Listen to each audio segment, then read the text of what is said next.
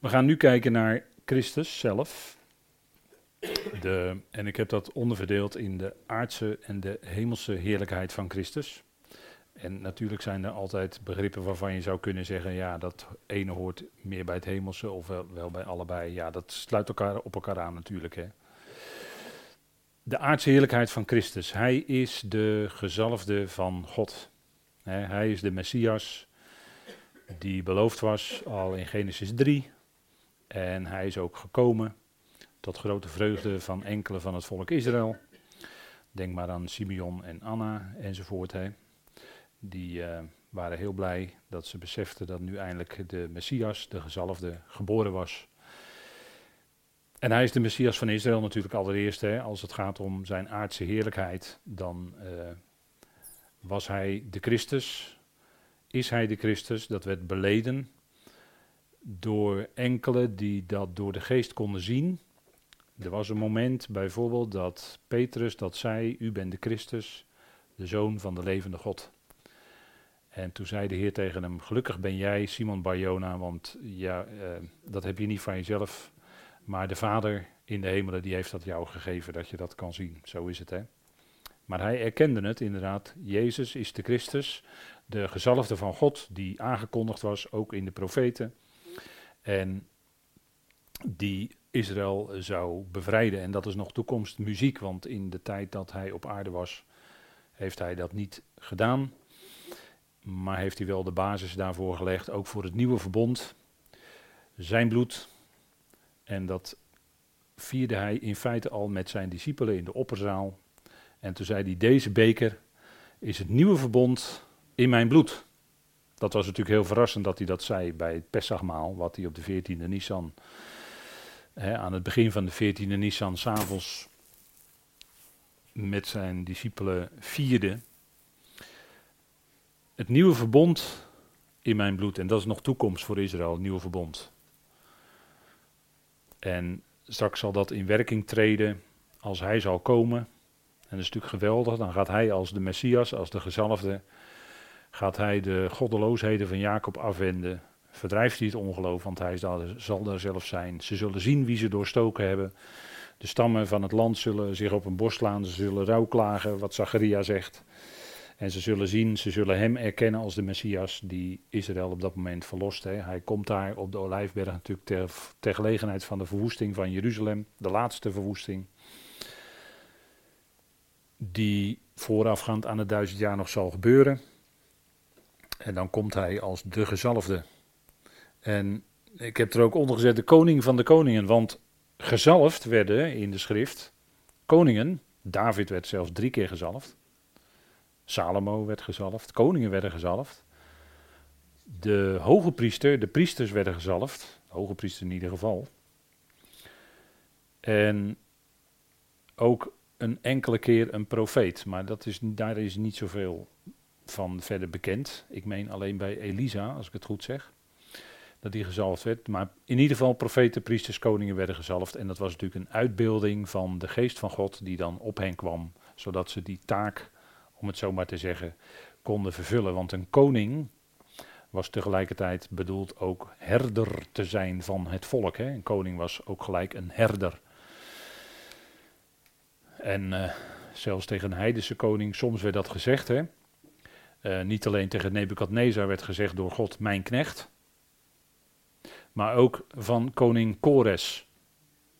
Dat was een heidense koning, een ongelovige. Die erkende Yahweh niet als Yahweh, als God. En tegen Kores wordt gezegd, Kores, jij bent mij gezalfde. In één adem, Jezaja 44, 45, Kores, jij bent mijn herder. Zegt God tegen een ongelovige koning. En hij moest doen wat hij van God moest doen, ook al was hij een heidense koning, om het zo maar te zeggen. Toch, hè? Maar een koning was bedoeld om herder te zijn van het volk. Die moest als een herder zorgen voor het volk. En daarom was David ook zo'n uitgelezen iemand om dat te kunnen zijn. Want die werd achter de, de, de schapen, die werd bij de schapen vandaan. Die, die herderde over de schapen. Hè? Koning van de koningen is hij. En David was een zwakke voorafschaduwing van de grote koning die zou komen, van de ware David, om het zo maar te zeggen, de Heer zelf. die de ware gezalfd is. Hè? De koning van de koningen zal, zal hij straks zijn.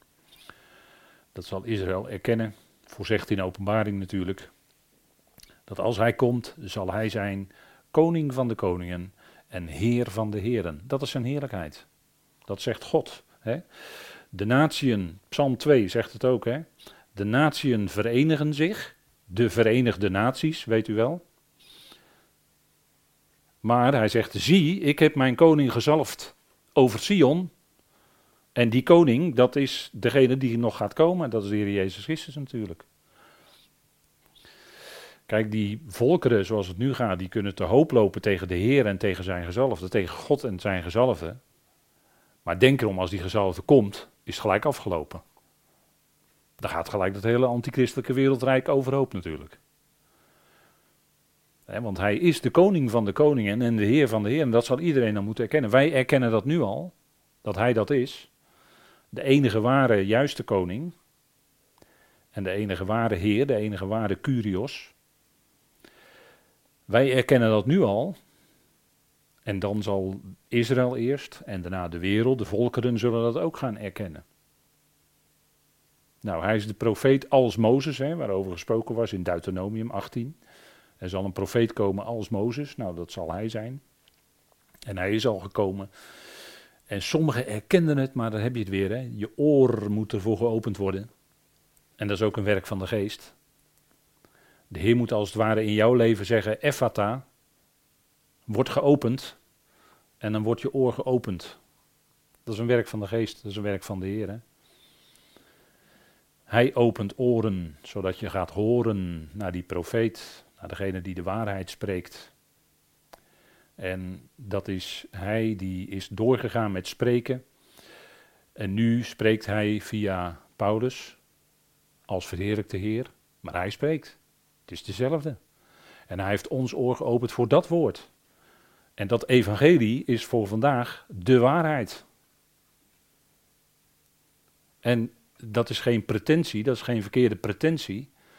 Maar Paulus zegt zelf tegen de gelaten dat ze de waarheid van het evangelie verlaten hadden. Dus dat evangelie wat hij bracht, dat is de waarheid voor vandaag. Daar kun je niet omheen als gelovige. En wil je er wel omheen, ja, dan raak je van het pad af. Dan raak je van het pad van de genade af, waar de gelaten van waren afgedwaald.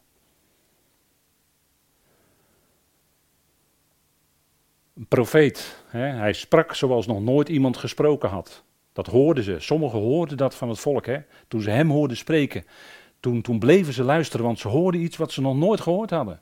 Zoals hij sprak. Als, als ware gezalfde, als ware profeet.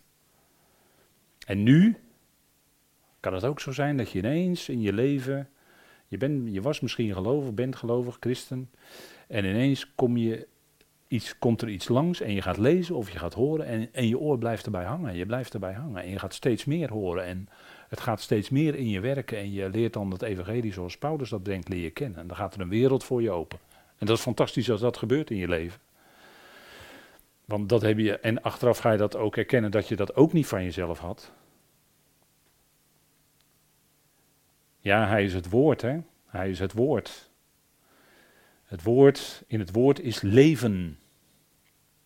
En het leven is het licht van de mensen. In het woord is ook licht, hè. Het woord is ook licht. En uh, het licht verdrijft de duisternis. En duisternis, wat is duisternis vanuit het Hebreeuws? Dat is het terughouden. Hè? Het begrip goshek in het Hebreeuws, dat betekent terughouden. Dus daar waar duisternis is, wordt het licht teruggehouden. En ik las vandaag iets, en het was een heel mooi voorbeeld, vond ik. Als je een kamer hebt waar het helemaal duister is en je doet één lampje aan, dan is gelijk die hele kamer verlicht. Andersom niet. Je kan het niet andersom doen. Als een hele ruimte verlicht is, kan je niet als het ware iets aandoen waardoor het duister wordt. Dat gaat niet. Je kan het niet omdraaien. Het is altijd zo dat daar waar het licht aangaat, wordt is de duisternis gelijk weg. En waar het licht aan is en aan blijft, daar kan de duisternis nooit een voet over de deur krijgen, want, hè, want, want daar is licht. En daar kan de duisternis dus niet komen. En, en dat is natuurlijk geweldig, want uiteindelijk, als, als God zijn plan heeft voltooid, dan zal er ook geen plek meer zijn voor duisternis, want dan is alles licht. Want God is licht. En dat is ook dan, letterlijk wordt dat zo door de schepselen ervaren. Maar vooral natuurlijk geestelijk licht. Hè? Hij, verdrijft die, hij heeft die geestelijke duisternis uit ons hart, uit ons leven verdreven. En hoe doet hij dat? Door het woord. Door het woord. Anders hebben we niet in deze tijd. Wij, wij, als we in huis thuiskomen s'avonds en het is donker in de kamer, dan vinden we zo het lichtknopje en dan doen we het knopje en dan is licht in de kamer. Dat is ook het woord. Dat is het woord. Dat is het enige wat je hebt om, om de duisternis in je leven te verdrijven. Dat is het woord. Dat is het enige. En daarom hameren we misschien wel tot vervelens toe hoor, op die schriften. Gelooft de schriften. Want dat brengt licht. En dat houdt het licht ook aan in je leven. Want we leven in een wereld waarin veel duisternis is. En die duisternis heeft altijd de, de, de, de neiging, die geestelijke duisternis bedoel ik dan, zich voor te doen als vals licht. Want de tegenwerker doet zich in deze tijd voor als een boodschapper van het licht. Weet u wel? Staat in, staat in Korinthe, hè? Weet u wel, hè? De tegenstander doet zich voor als een boodschapper van het licht. Maar als je dat verkeerde licht toelaat, dan kom je als gelovig ook weer terug in de duisternis. En dat is niet fijn. Dat wil je niet. En daarom moet in deze tijd ongelooflijk scherp uitkijken dat we dicht blijven bij dat woord zoals God het in deze tijd bedoeld heeft. Anders kom je in verwarring. We hadden het voor de pauze even over de grote verwarring in de wereld bij de ongelovigen. Maar de tegenwerker is er vooral op uit om onder gelovigen verwarring te zaaien. Om ze te laten afwijken van datgene wat God voor deze tijd bedoelt. Dat, dat is, dat is altijd zijn tactiek. En waarom zegt Paulus dat dan zo duidelijk in die tweede Korinthebrief? Hij zegt tegen die Corinthiërs: Als aan jullie een andere Jezus wordt gepredikt, dan verdragen jullie dat heel goed. Of als er een andere geest wordt binnenkomt, dan, vinden jullie dat allemaal prima, Corinthiërs. Notabene, heeft hij twee lange brieven. We zitten dan aan het eind van de tweede Korinthebrief. En dan zegt hij dat nog steeds tegen de Corinthiërs. Dan zeg je nou, die waren hardleers. En dat zou ons als gelovigen heel erg moeten aanscherpen. Van blijf nou bij dat wat God je gegeven heeft. Wat, wat dat evangelie wat je ontvangen hebt via de apostel Paulus. Blijf daarbij. Daar, niet van, daar zouden we niet van afwijken. Dat is heel erg belangrijk. Anders kom je in de verwarring in, geestelijke verwarring. En er zijn, helaas moet ik dat zeggen. Ja, de verwarring is groot. De verwarring is groot. Nou goed, we gaan eh, verder. Hij is de hoge priester als Melchizedek. dat zal hij zijn in de komende aion. Tijdens de duizend jaren, dan zal hij koning en priester zijn naar de ordening van Melchizedek. Daar gaat de Hebreeënbrief zeer uitgebreid over. Een stuk geweldige dingen worden daar gezegd over hem. En hij is dan de zoon, hij is ook de bouwer aan dat huis. En hij zal dan functioneren als hoge priester naar die ordening, hè, Melchizedek. Abraham kwam hem tegen, weet u wel. Er worden maar een paar, uh, paar zinnetjes in uh, Genesis uh, eh, 14 aan hem gewijd. Maar het blijkt toch een heel belangrijk iemand te zijn, want hij wordt in Psalm 110 ook aangehaald. En Psalm 110 wordt ook weer regelmatig geciteerd in de, in de schrift. Hè. Hij was ook de leidende knecht, hè, de leidende obed van Yahweh, aangekondigd heel duidelijk in Jesaja 53. De leidende knecht van Yahweh. Hij onderging het lijden. Hij onderging enorme druk. En dat was de weg die vader met hem ging. Dat was geen makkelijke weg voor de zoon. Dat was een weg van de doornenkroon. We hadden het voor de pauze ook even over dorens en distels op de weg van ons als gelovigen. Maar hij droeg een doornenkroon. Als symboliek van het enorme diepe lijden wat hij als de zoon des mensen doormaakte. En dat was geen makkelijke weg. En, en om het zo maar te zeggen, in de ziel zag hij enorm tegenop, Gethsemane. Uiteindelijk was een worsteling in gebed. En dat is, dat is voor een, hij was mens, dus voor de mens ook niet, niet makkelijk. En uiteindelijk erkende hij toch, onderschikte hij aan wat vader wilde, vader niet mijn wil maar uw wil geschieden. En dat was ja, via het kruis. Dat is een enorme diepe leidersweg geweest. De leidende knecht. En daarin, want dat was ook zijn gebed. In, uh, Dat leest u terug, hè, als u die hoofdstukken Johannes 13 tot en met 17 leest. Dan leest u dat terug. Dat hij ook zei, vader verheerlijk uw naam. En toen, daarbij zei hij ook rechtvaardige vader. Dat is geloof de enige keer dat het in de schrift voorkomt daar. Rechtvaardige vader. En uiteindelijk zei hij, vader verheerlijk uw naam. We hebben het over heerlijkheid, over verheerlijken. En kennelijk was dit de weg waardoor de zoon de vader verheerlijkte. Door die diepe weg te gaan van het kruis, die diepe vernedering, die schande, om als een crimineel terechtgesteld te worden terwijl die zonder zonde was. Dat is wat hoor. Dat is heel diep geweest daar op Golgotha. Heel diep. De leidende knecht van Yahweh. Maar daarvoor ook, al die tijd dat hij zijn dienstwerk deed te midden van het volk, leed hij onder de zonden van het volk, wat hij om zich heen zag. Daar was hij veel gevoeliger voor dan wij. Hij leed daaronder. Onder al die afwijking van, van Torah, die hij waarnam. Leidende knecht, daarmee verheerlijkte hij door het lijden en sterven, verheerlijkte hij zijn vader. Hè, dat klinkt bijna paradoxaal als ik dat zo zeg, maar het was wel die weg die vader met hem ging. En die noodzakelijk was om Gods plan te voltooien. Het was essentieel zelfs in Gods plan. De kruisiging van de zoon. En in de, in de Nederlandse UR zijn daar een zestal artikelen van verschenen. En dat zijn een aantal, dat, dat zijn fijne artikelen denk ik. Want dat zijn een aantal aspecten van het kruis. En dat is heel wezenlijk ook voor ons als gelovigen. Weten dat we tezamen met Christus gekruisigd zijn. Ik denk dat het heel wezenlijk is. Dat we daar, dat we die boodschap die zo duidelijk in, in Paulus' brieven naar voren komt. Paulus die daar als enige zo diepgaand en zo duidelijk over schrijft. Hè, over de kruis en de werking van het kruis in ons leven. Dat we daar goed notie van nemen. Dat goed tot ons laten doordringen.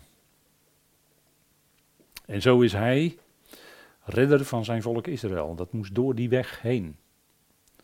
Toen hij geboren werd, werd het al gezegd.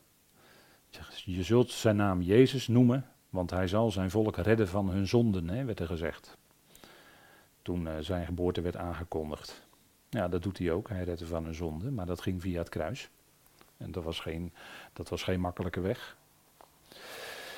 Hij is ook de zoon des mensen. Hij is ook, hè, niet alleen betekent dat dat hij mens geworden is, maar dat betekent dat hij alle rechten heeft op de troon over de mensheid. Dat hij alle rechten heeft op de troon over die hele Adamitische mensheid, hè, die later anders zal zijn. De nieuwe mensheid natuurlijk. Maar het typeert wel dat hij mens is geworden. En dat om die reden er een mensheid op aarde gekomen is, zodat hij mens kon worden. Dat was de diepste reden van God. Zodat hij als de zoon des mensen, als de zoon van Adam, die hele mensheid ook door zijn bloed kon vrijkopen. En daar was de wet op de lossing in de Torah ook voor gegeven. Hè? Daar kon de oudste, het oudste familielid kon de hele familie loskopen. De Goel. En dat was ten diepste bedoeld voor hem, dat hij de grote Goal zou zijn voor die hele familie, al die mensen. Daar, daarom stond het in de Torah natuurlijk, ten diepste. Hè? Hij is ook de middelaar van God en mensen, hè, zoals Paulus dat ook zegt. Hij is de middelaar, hij staat daartussen, hij brengt de mensen tot God. Hè? Er is maar één weg. Dat zag je vroeger, hè, die stickers, weet u het nog? stonden achter op, de, achter op de auto, zag je dan een sticker, één weg Jezus, zo met zo die, die vinger zo omhoog. Eén weg Jezus, zulke duidelijke stickers die zie je niet meer. Hè? Dat, uh, maar het is wel zo natuurlijk, het was een goede, ja, was een goede sticker. En je had toen ook zo'n sticker, daar had André het laatst over, hè, van er is hoop, weet u wel. Er is hoop zo, met zeven kleuren.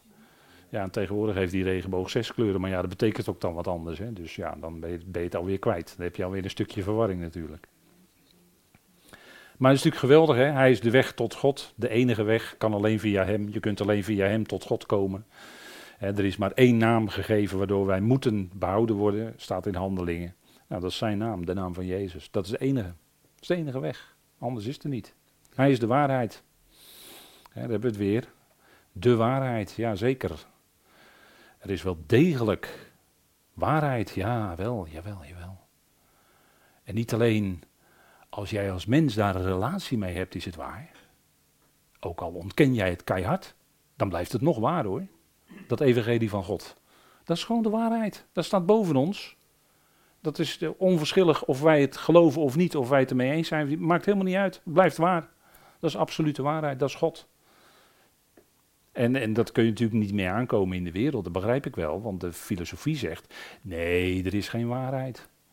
Pilatus die stond toch zijn handen te wassen. Die zei, die zei toch van wat is waarheid? Met een groot vraagteken. Nee, maar er is maar. Maar natuurlijk, dat woord is de waarheid. Jezus Christus is de waarheid. Dat blijft altijd waar hoor. Of het nou ontkend wordt of niet. Of dat het bevestigd wordt is heel fijn. Maar dat is het. Hij is de middelaar tussen God en mensen. Hij brengt de mensen tot God. Wie? Allemaal. Dat is natuurlijk geweldig hè, dat we dat mogen beleiden. Hè? Want ja, wij kennen geen aanbod van genade wat je aan moet nemen. Wel nee. God is redder. En als je daar blij mee bent, nou dat is heerlijk. Als je daar blij mee bent, dat is fijn. God is redder. Er is geen aanbod van genade. Kom, kom. Nee, het is genade voor allen, sowieso. God is redder. Jezus Christus is redder van allen. En ja, dat blijft staan altijd. Hij is Heer van allen en tegelijkertijd ook de redder van allen. Ja, dat is heerlijk als je zulke waarheden als gelovige kan en mag omarmen. Dat is toch geweldig dat je dat kunt. God heeft ons omarmd hè, in zijn liefde, kun je beter zeggen. Maar dit is natuurlijk geweldig, dat is een aardse heerlijkheid. Kijk, als we heel even inzoomen op het leven van de Heer Jezus toen hij op aarde was, dan staat er in Lucas dat hij zich onderschikte aan zijn ouders. Dat is een stukje heerlijkheid. daarin deed hij wat Torah zei. Daarin deed hij wat God zei. En daarin verheerlijkte hij zijn hemelse vader ten diepste. Door zich te onderschikken aan zijn ouders. Even waren ze hem kwijt, hè, toen hij 12, 12, 13, 12, 13 was hij. Toen in de tempel waren ze hem even kwijt. Hè. Maar goed, dat kwam ook gelukkig weer goed. Om het zo maar te zeggen. En hij werd door later, toen hij zijn bediening begon, werd hij geleid door de geest van God in de wildernis. Dat was na zijn doop in water. Door Johannes, de doper. Toen werd hij geleid door de geest, hè, als symbool dat hij door de geest geleid werd, kwam die, weet u wel, toen hij gedoopt werd, kwam die duiven op hem als symbool dat die geest uh, niet met mate op hem kwam. En hij werd geleid door de geest in de wildernis. En toen kwam de verzoeker. En uh, de verzoeker ging hem uitdagen om te bewijzen dat hij de zoon van God is, maar dat hoefde hij helemaal niet te bewijzen natuurlijk. En daarom antwoordde hij ook. En dat is wat ook wij het beste kunnen doen doen als de verzoeker ons wil uh, beproeven of verzoeken of hoe je het ook noemen wilt. Er staat geschreven. Er staat geschreven. En dat is ook zo van, het is niet, het is niet wat ik, uh, hè, het, het is niet wat ik voel wat waar is. Wat, wat daar staat geschreven, dat is waar. U kent dat treintje toch? Feit staat voorop, hè? En dan komt geloof, dat is het wagonnetje erachter. En daarachter, het, het tweede wagonnetje achter die locomotief van feit, dat is pas ons gevoel of emotie. Maar zodra die, als bij gelovigen die volgorde wordt omgedraaid, dus emotie komt voorop en dan daarna geloof, ja, dan gaat het mis, want je draait de volgorde om, dat is niet goed. Het gaat om de feiten van Gods woord, die geloven wij, of we ons daar nou prettig bij voelen of niet, dat, dat, maakt even in eerste instantie niet zoveel uit. Maar later ga je er wel heel prettig bij voelen, hè, om het zo maar te zeggen. Nou, de Heer werd door de geest van God geleid, ook in de wildernis. Hè. Na veertig dagen had hij honger en dorst natuurlijk. En toen kwam de verzoeker en die speelde daarop in. En toen antwoordde de Heer consequent met er staat geschreven. En dat dat is een geweldig voorbeeld voor ons natuurlijk. Hè. Dat was ook zijn heerlijkheid. Hij verwees naar het woord van zijn vader. En daarin verheerlijkte hij de vader ook. En hij wachtte ook tot de tijd van de vader. Dat is ook wel iets bijzonders. Dat is ook een stukje heerlijkheid. Dat is maar een enkel facet hè, wat we er nu uitlichten. Maar hij wachtte tot de tijd van de vader. En hij begon op 30-jarige leeftijd aan zijn dienstwerk, aan zijn actieve dienstwerk. En toen werd zijn vriend Lazarus werd ziek en ze kwamen bij hem. Heer, Lazarus is ziek of zwak, hoe je het ook vertalen wilt. En het wonderlijke is dat de Heer toen nog twee dagen bleef op de plek waar hij was.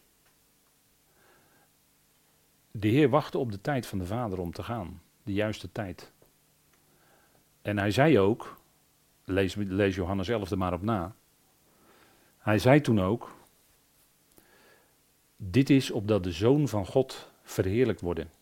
En, en dat natuurlijk daarmee ook de Vader verheerlijkt wordt. En toen hij kwam, toen hij eenmaal in, uh, daar kwam, waar Lazarus was, toen was Lazarus al gestorven. En toen wekte hij hem op uit de dood. En dat was tot enorm, tot eer en verheerlijking van God natuurlijk. En in die tussentijd zie je dat, dat mensen, uh, Martha, Maria, die maakten zich ernstig zorgen van, Heer, u moet komen, u moet komen, nu. Want hij is nu zwak en u kan misschien hem nu nog genezen. En de Heer wachtte. De Heer wachtte. En hij overleed. En, ze, en, en dat was natuurlijk verbijsterend voor de omstanders en degene die bij hem waren. Maar dat was, hij ging hem uit de doden opwekken. Dat, dat was de bedoeling op dat moment. En daarom wachtte hij tot de juiste tijd, zodat vader daar enorm door verheerlijkt zou worden. Die zwakheid was tot eer van de vader, zei de Heer. Dat zei hij toch ook bij die blindgeborene. Deze is, niet, deze is blind geboren. En dat is opdat de werken van God in hem ook geopenbaard zouden worden. Dat hij verheerlijkt zou worden. Daarom was hij blind geboren. Kijk, wij rekenen vaak zo anders dan dat God rekent. Wij hebben met als er zwakte is of ziekte. Of, en dat is geen makkelijke weg. Natuurlijk niet. Ook als zich dat jaren in je leven voortsleept. Dan is dat heel moeilijk. Dan zijn er veel moeilijke dagen. Voor jou als mens. En, en je vraagt je misschien af, hè, net als Martha en Maria toen, van uh, de Heer had eerder moeten komen. En wij denken nu misschien wel in deze tijd, ja de Heer moet komen, die bezuin moet maar zo gauw mogelijk klinken. Dan, kunnen we met z'n allen, terwijl we nog al die levende broeders en zusters om ons heen hebben, kunnen met z'n allen tegelijk de Heer ontmoeten in de lucht. Ja, maar de Heer wacht, wacht. Waarom? Waarom is dat? Nou, de juiste tijd, de tijd van de Vader. Op zijn tijd, en dat zal de juiste tijd zijn, zal die bazuin klinken. En niet eerder. Wij zien er naar uit. Dat is natuurlijk heel fijn. En we, natuurlijk als mens, als gelovig mens, wil je het liever vandaag dan morgen. Maar je weet ook van nee, vader wacht tot het juiste moment, tot de tijd helemaal rijp is. En, en dat heeft natuurlijk heel veel kanten. Hè, dat de tijd rijp is, dat alles in de wereld ook, het, eh, hè, de, het kwaad enzovoort, dat moet ook helemaal rijpen. Tot het moment dat de Heer gaat ingrijpen. En dan is het zo rijp dat hij, gaat hij het ook wegsnijden. Om, het, om het, uh, die ziekte in de, de, zieke mensheid gezond te maken. Zomaar even te zeggen, dat beeld. Maar dat gebeurt op zijn tijd, dat gebeurt op de tijd van de Vader. En, en alle dingen die daartoe nodig zijn, die staan in de schriften. Goed, we gaan naar zijn hemelse heerlijkheid. En dat zijn ook een aantal aspecten. Hij is de zoon van God. dat bewees hij ook toen hij Lazarus opwekte uit de doden. En de hoofdman zei dat ook aan het kruis toen hij gestorven was. Waarlijk, deze was Gods zoon. Zei de Romeinse hoofdman. Hè? Die zag het, die erkende het. Ja, dat is natuurlijk een geweldig hoge titel. Hè? De zoon van God. degene die God mag representeren en zijn plan mag uitvoeren. Maar ook wij mogen, zelfs mogen ons zonen noemen. wij hebben de zoonplaatsing, hebben we gezien in Efezebrief. Plaats van zoon gekregen. Dat is natuurlijk iets geweldigs, hè? Geweldig lotdeel houdt dat in. Hij is ook hoofd van het lichaam. dat is ook een hele hoge. En, en dat maakt ons tot mensen die in feite ook als zonen een hele hoge status hebben, want hij is gegeven, zegt de Efezebrief ook, boven alles als hoofd aan het lichaam. Daar eindigt Efeze 1 zo'n beetje mee. Hè?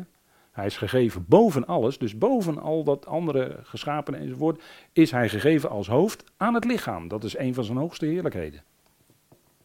Dat, dat wil zeggen dus dat het lichaam van Christus heel erg belangrijk is en een hele bijzondere status heeft in Gods plan. Hij is ook het beeld van God. Hè? Hij laat zien wie God is. God is geest, is onzichtbaar, we kunnen hem niet horen, we kunnen hem niet zien.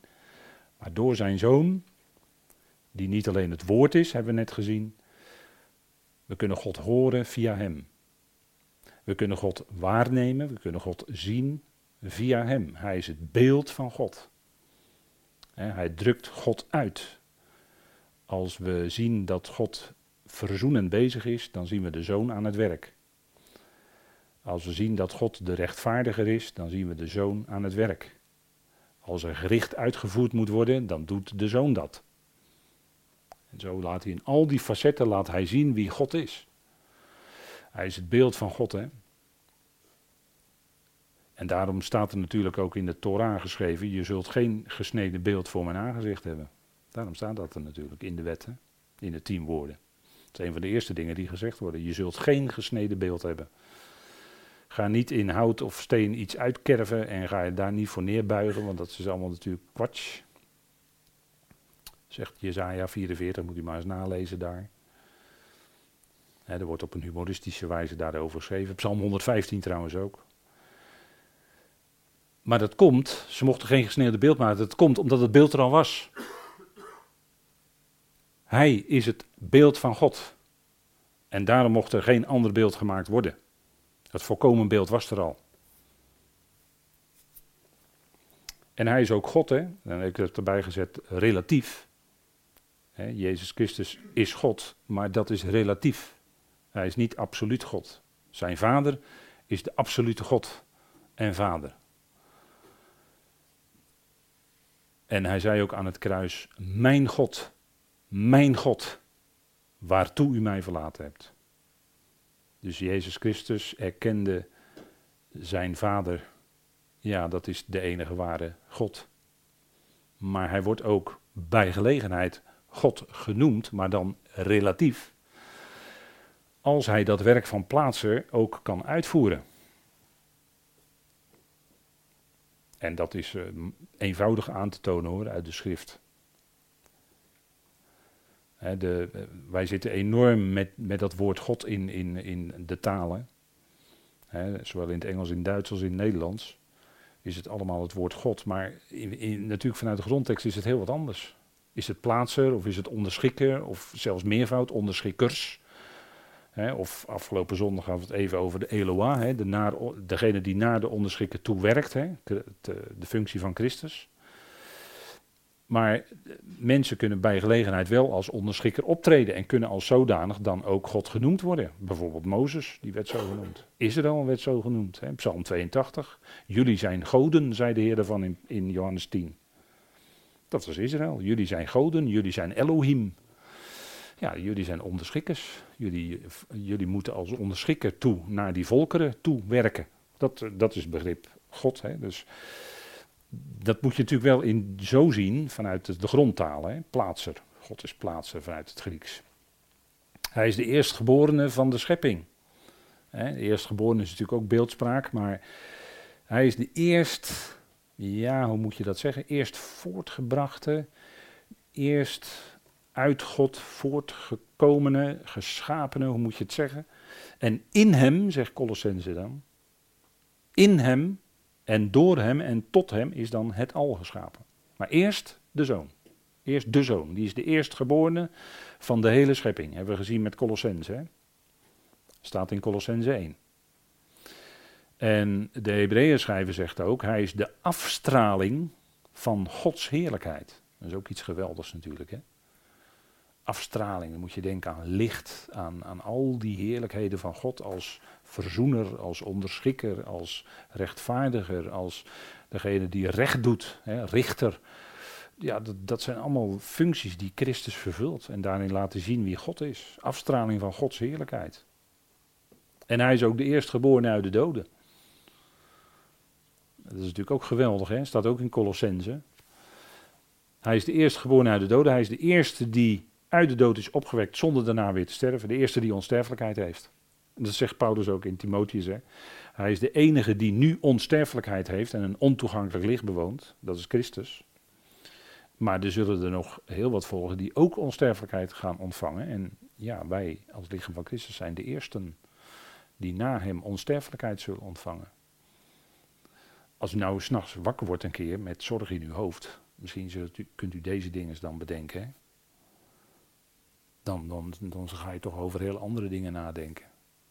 Dat is toch iets geweldigs dat wij na hem als eersten onsterfelijk gemaakt zullen worden. Dat is, niet voor te stellen.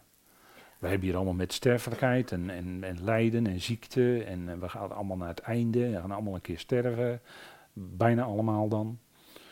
Maar het is natuurlijk geweldig als je beseft dat, dat we ooit onsterfelijkheid zullen ontvangen. Levend gemaakt. Hè? Dat heet in de Bijbel ook levend gemaakt worden. Leven ontvangen zonder daarna weer te sterven. Hij is de eerste die dat heeft ontvangen van vader. Dat is natuurlijk geweldig hè. Geweldig. Hij is het hoofd van alle overheid en macht. We blijven nog even in Colossense. Hij is ook het hoofd van de nieuwe mensheid. Hij is de laatste Adam. Niet de tweede Adam, maar hij is de laatste Adam, de eschaton Adam. En als zodanig is hij het hoofd van de nieuwe mensheid. Dat is natuurlijk ook fantastisch, hè? Dat hij aan het hoofd staat en dat de eerste er is. En dat garandeert dat de hele Oost ook gaat komen. De aparge, de eersteling. Geweldig. En hij toonde geloof en gehoorzaamheid. Geloofsgehoorzaamheid zou je ook kunnen zeggen met een uh, lang woord. Voor allen. Hij toonde als geen ander geloof. als we het hebben over het geloof van. Dan is het heel fijn om te kijken naar Jozef, naar Daniel, naar Abraham. Maar het geloof waar het ten diepste werkelijk om gaat, is natuurlijk het geloof van Jezus Christus. Zijn geloof, daar gaat het allemaal om. Dat is het fundament, hè, dat is mede het fundament, maakt deel uit van het fundament voor het heil, de redding van allen. Dat is ook een heerlijkheid, enorme heerlijkheid, hè, want dat is iets bijzonders dat hij dat had en heeft. Hij is lotdeelbezitter van het al, zegt uh, Hebreeën. Vader heeft hem als lottoedeling, dat is natuurlijk ook beeldspraak, maar heeft hem als lot toedeling gegeven het al, niet minder dan dat. Dat wil zeggen dus, laten we maar zeggen, al het geschapene, de hele schepping. Dus nu zeggen we dan alles wat in de hemelen en op de aarde en onder de aarde is.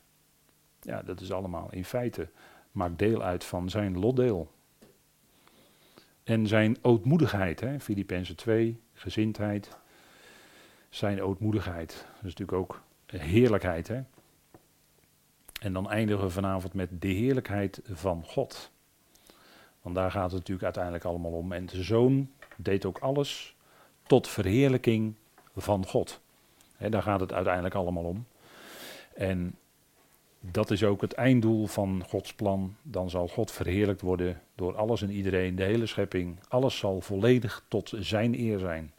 Wat een geweldige toekomst gaan we dan tegemoet, hè? dat iedereen dan er ook bij is. Kijk, Jeremia zegt over ons als mensen. Ik weet, Yahweh. Yahweh is zijn naam in de tijd, hè? ik ben. Ik weet, Yahweh, dat het niet aan de mens is zijn weg. Dat het niet aan een man is zijn gang en zijn stappen vast te stellen. hey, erkenning van Jeremia hè, hier. Wij willen de weg voor onszelf graag uitstippelen. Althans, zo zijn we geboren. Dat we zelf onze wegjes en wegen en dagen uitstippelen voor onszelf. Hè? Hoe we dat allemaal inrichten, wat we gaan doen en plannen maken. En uh, ja, plannen maken. Jacobus. Zei Jacobus daar nou wat van? Plannen maken. Dit en dat gaan we doen. Of uh, zeggen we dan, of denken we dan daarbij, zo de Heer wil en wij leven. Zo de Heer wil. U weet wel, het bekende Deo volente is daarvan afgeleid, hè? zo de Heer wil. Maar ongemerkt betrap je er wel eens op dat je als mens, ook als gelovig mens, tot of regelmatig zelfde dingetjes een beetje wil uitstippelen, weet u wel. Maar Jeremia zegt dit, hè. Jeremia schudt als het ware daaruit een beetje wakker. Het is niet aan de mens, het is niet aan de man om zijn gangen en zijn stappen vast te stellen. En het antwoord staat er al natuurlijk. Jawel, ik weet, jawel. Dat is het antwoord. Het is aan Jawel dus om onze gang te bepalen. Kijk, Hanna die zei er ook iets van in haar gebed in uh, 1 Samuel 2. Die zei, en uh, natuurlijk even een klein tikkeltje uit dat gebed hè, van Hanna.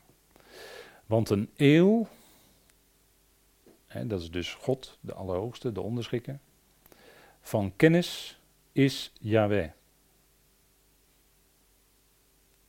En de daden zijn of worden gereguleerd door hem. De daden van wie? Van de mens, van u, u, jij en ik, zoals we hier zitten. Worden door hem gereguleerd. Zijn we ons natuurlijk helemaal niet bewust. Maar God bepaalde de plek waar je geboren werd, de tijd waarin je geboren werd, de cultuur, de ouders. En de dingen die je daarna hoe je leven ging. Tot een bepaalde leeftijd had je daar helemaal geen idee van. Totdat je de schriften leerde kennen en ook deze dingen ging horen. Dat niet jij dat bepaald had, maar God. En daar, dit sluit natuurlijk aan op wat Jeremia zegt, hè, Jeremia 10. Hanna die beleed dat. Hè. Hanna had last van die andere vrouw, hè. Weet u wel. En zij bad. Hè, bad. En zij bad hier door de geest natuurlijk geleid. De daden zijn gereguleerd door hem. En hier wordt het gezegd van God, hè, van al, de grote onderschikker, enkelvoud in het Hebreeuws. Al, al enkelvoud. Van kennis is Yahweh, dat is zijn naam. Hè. Dus, die, dus onze levensloop en wat wij doen, want hier wordt gesproken over de daden. Dat is de diepste allemaal bij God bekend, hè. Kijk, Spreuken 16, die zegt daar ook iets van. In de mens zijn overleggingen van het hart. En van Yahweh komt het antwoord van de tong. Dat is natuurlijk een bekende tekst, maar zo is het natuurlijk wel. Hè? Aan het begin van de avond hadden we het over zelfbeheersing en dat je soms je woorden kan inhouden, of dat je als gelovige steeds als gelovige misschien steeds beter je woorden in kunt houden. Dat is de werking van de geest van God. En dat is in feite wat hier door spreuken al werd gezegd. Van Yahweh komt het antwoord van de tong. Want oh, die tong, hè, oh, die tong. Maar Jacobus, ja, ja weer Jacobus, Jacobus 3, moet je maar eens lezen. Al de wegen van een man zijn vlekkeloos in zijn ogen. En Yahweh heb je weer precies hetzelfde woord in het Hebreeuws hier. Reguleert, en dan gaat het hier niet om de daden, maar hier gaat het om de geesten. Dus de geest van een mens wordt ten diepste ook door Yahweh gevormd. Hij reguleert de geesten, staat hier. dat is bijzonder hoor. Dat is bijzonder. Kijk, en hier komen we dus aan de wat we dan noemen de godheid van God. Dus dat wil zeggen dat God werkelijk alles in zijn hand heeft. In vers 4 staat dan ook: Yahweh heeft alles gemaakt voor de eigen uitkomst, zoals hij dat bedoeld heeft. Zelfs en zelfs de slechte of de goddeloze voor de dag van het kwaad. Dat doet, dat doet Yahweh. Hè? Die heeft dat allemaal in zijn hand. En zegt u ja, hallo zeg, er zijn miljarden mensen op de wereld. Ja, en al die miljarden? Ja. Ja, zo groot is God. Zo groot is God. En dat is natuurlijk heel bijzonder, hè? want we hebben het hier over de heerlijkheid van God. Nou, die wordt hier door spreuken ook uitgeschreven. Dat God ten diepste al die mensen kent, al die geesten vormt, al die harten zelfs vormt, staat in Psalm 33. Hij vormt de harten van de mensen ook. Hè? Dus dan, dan zeg je, ja, maar dan heb je als mens helemaal niets te vertellen. Nee, klopt, klopt. Je hebt ook helemaal niets te vertellen. Het is God die het allemaal uitwerkt, ten diepste. Hè? Dat is zijn heerlijkheid. Er kan bij hem ook niets misgaan. Dat is onmogelijk. God maakt nooit fouten, dat kan niet. Per definitie onmogelijk.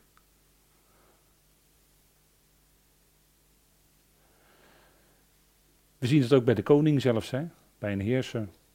Bekende woorden natuurlijk, hè? Spreuken 21. Als verdelingen van water is het hart van de koning in de hand van Yahweh. Dus of het nou gaat om een grote regeerder en zelfs straks die grote wereldleider van de eindtijd. Als we het daarover hebben, die grote koning, die komt, de koning van het noorden, dan is dat hart ook, dat hart is ook, dat stuurt God ook aan. Dat stuurt hij ook aan. En waarin hij het verlangt te doen, dirigeert hij het, staat er ook. Hè? Elke weg van een man lijkt oprecht in zijn ogen, maar Yahweh peilt de harten. Ja, zover gaat dat. En ik denk dat we hier vanavond dan stoppen. Want het is